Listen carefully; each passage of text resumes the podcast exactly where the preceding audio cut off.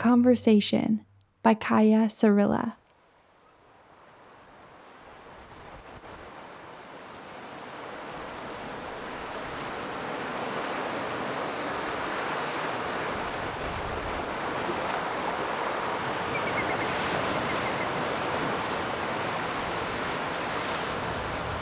I am born in uh, Faroe Island in uh, 1949. I grew up in the Southest Island in a village called Tvørøy. Trangisvåg is the old name. It's a big fjord, so I grew up with boats and sea and water and we were swimming in the sea every day, even if it was 7, 8 degrees Celsius. We sailed a lot with sail and rowing, rowing, rowing all day fishing on the fjord.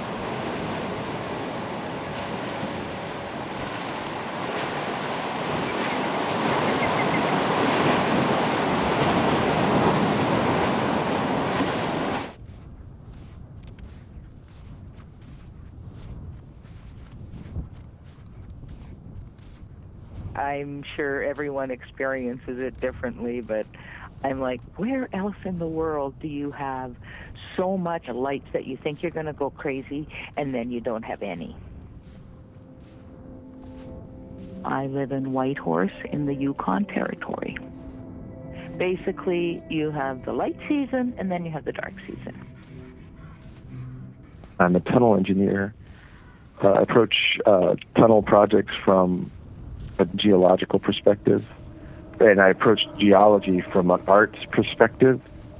And while I was studying geology and then started working as a geologist, um, I realized that tunnel projects were sort of the best way to experience all aspects of the ground, both from a sort of geological engineering standpoint, also from a visual standpoint, because you're exposing the ground and getting to see the earth from the inside out.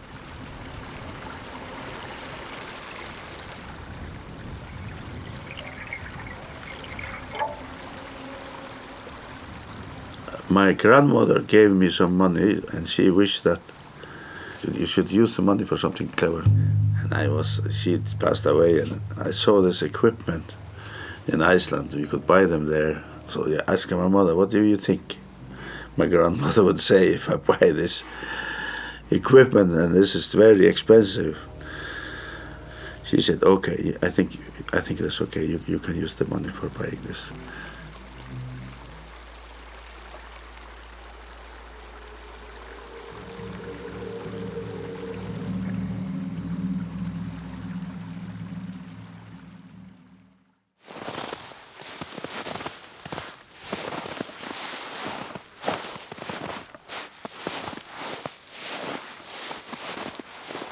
At this point in the winter, it doesn't rise very high. So what happens is you can see the sunlight at the treetops, but you start kind of chasing it, you know what I mean? Like you're like, oh, but I'd like to get that to shine on my face, but it's not going to happen.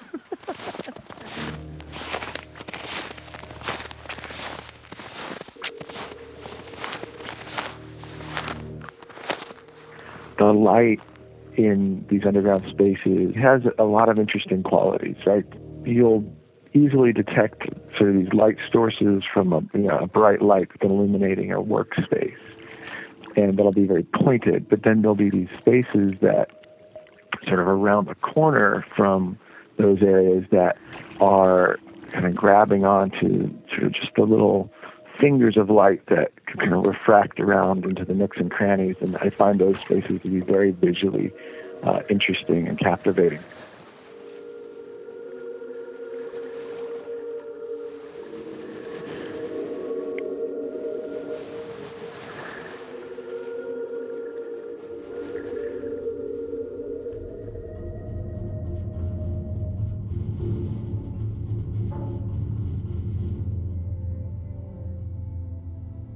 When they talk about, you know, um, cabin fever, it's a real thing. Like you can turn into a Looney Tune by spinning around in your own head. At least for me, if I don't have a routine, like especially exercise and reminding myself to go step outside sometime around noon, even if it's just for 10 minutes, to get that light.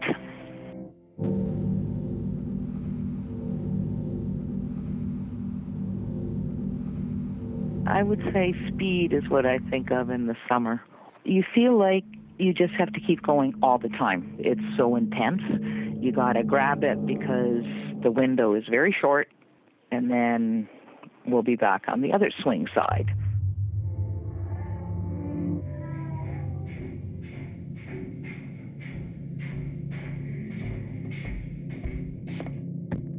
When you're underground, you, you lose a sense of your perception of what's going on above ground. And there are times I've worked on projects in the winter where I'm on the day shift and you go underground and it's dark at like 7 a.m. when you have to go in at maybe at quarter to 7. It's still pretty dark.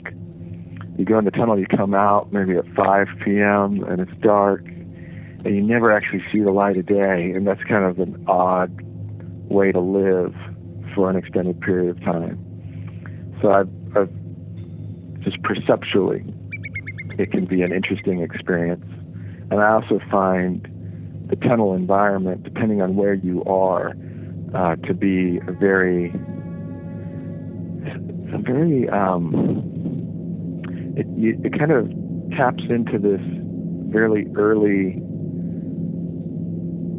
almost womb I don't know what the what what's the feeling if you have this memory of being in in the womb, but you, it's like you're you're in you're in a dark space, you're in an enclosed space, you're in a very quiet space.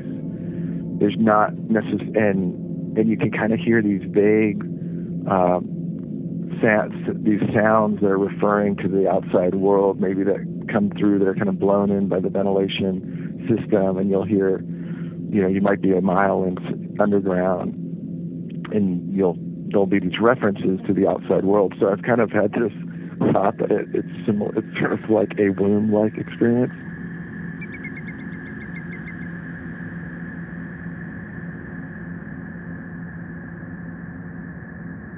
Early this summer, there was a this a total solar eclipse, and the weather forecast was just crazy. There was nothing. There was just fog and rain and was looking very bad. It was everybody was very very oh we cannot see anything.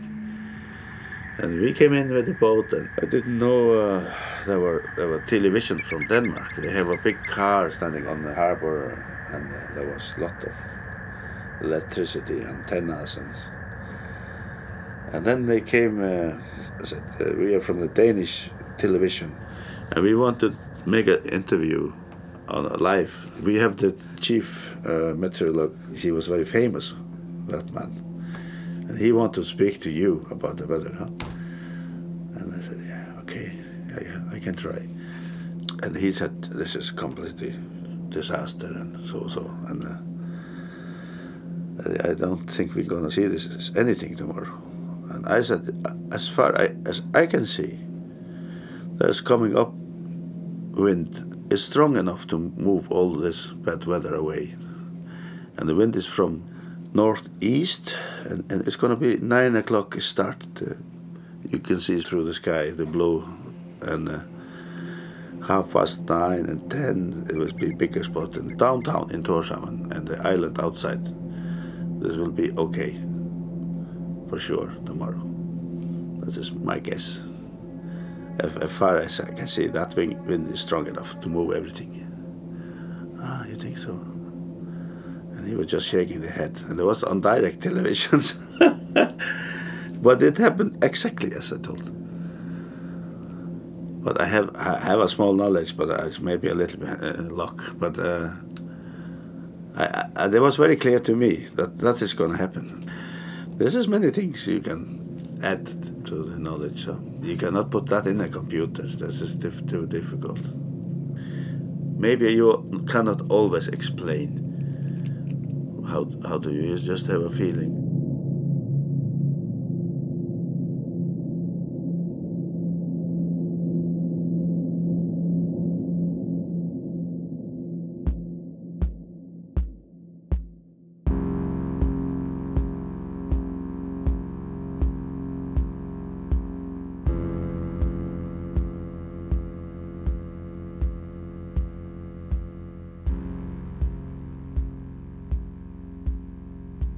Conversation is by Kaya Cirilla.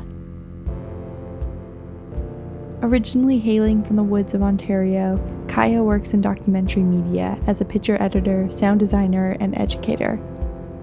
Most recently, she edited a short piece, We Became Fragments, which was published as a New York Times op doc. In May 2018, she completed her MFA in Integrated Media Arts at Hunter College and is now newly based in Hamilton, Ontario. Kaya wants to thank Berger Enni, Marit Cirilla, and Nick Sokol for the good conversations. Also, thank you to Jordy Walker and Micah Smith for the night recording of the helicopter playground in Whitehorse.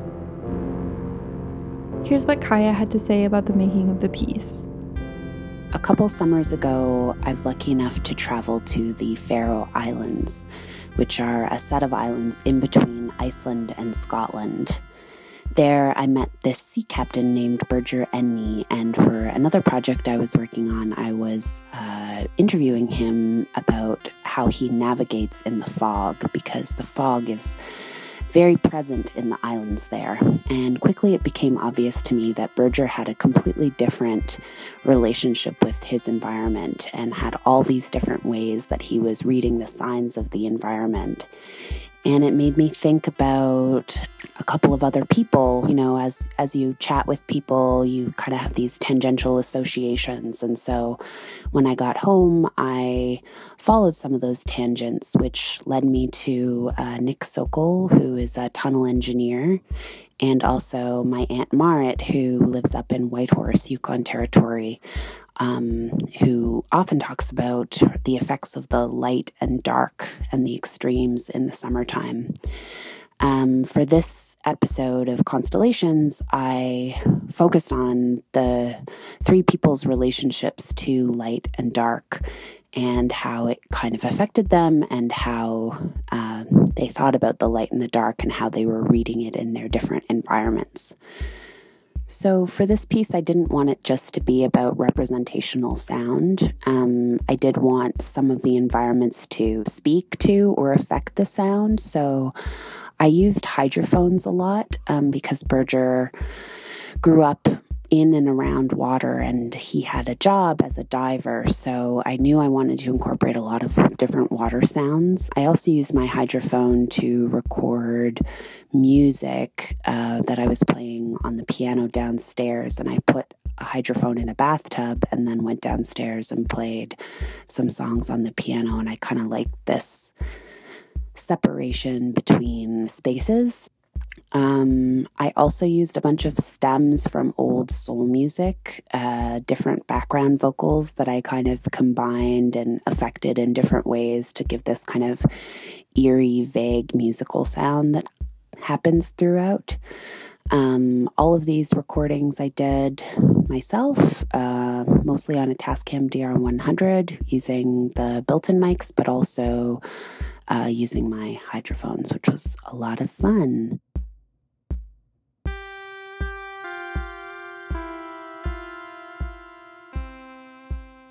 This week's fortnightly frequency is entitled Tape.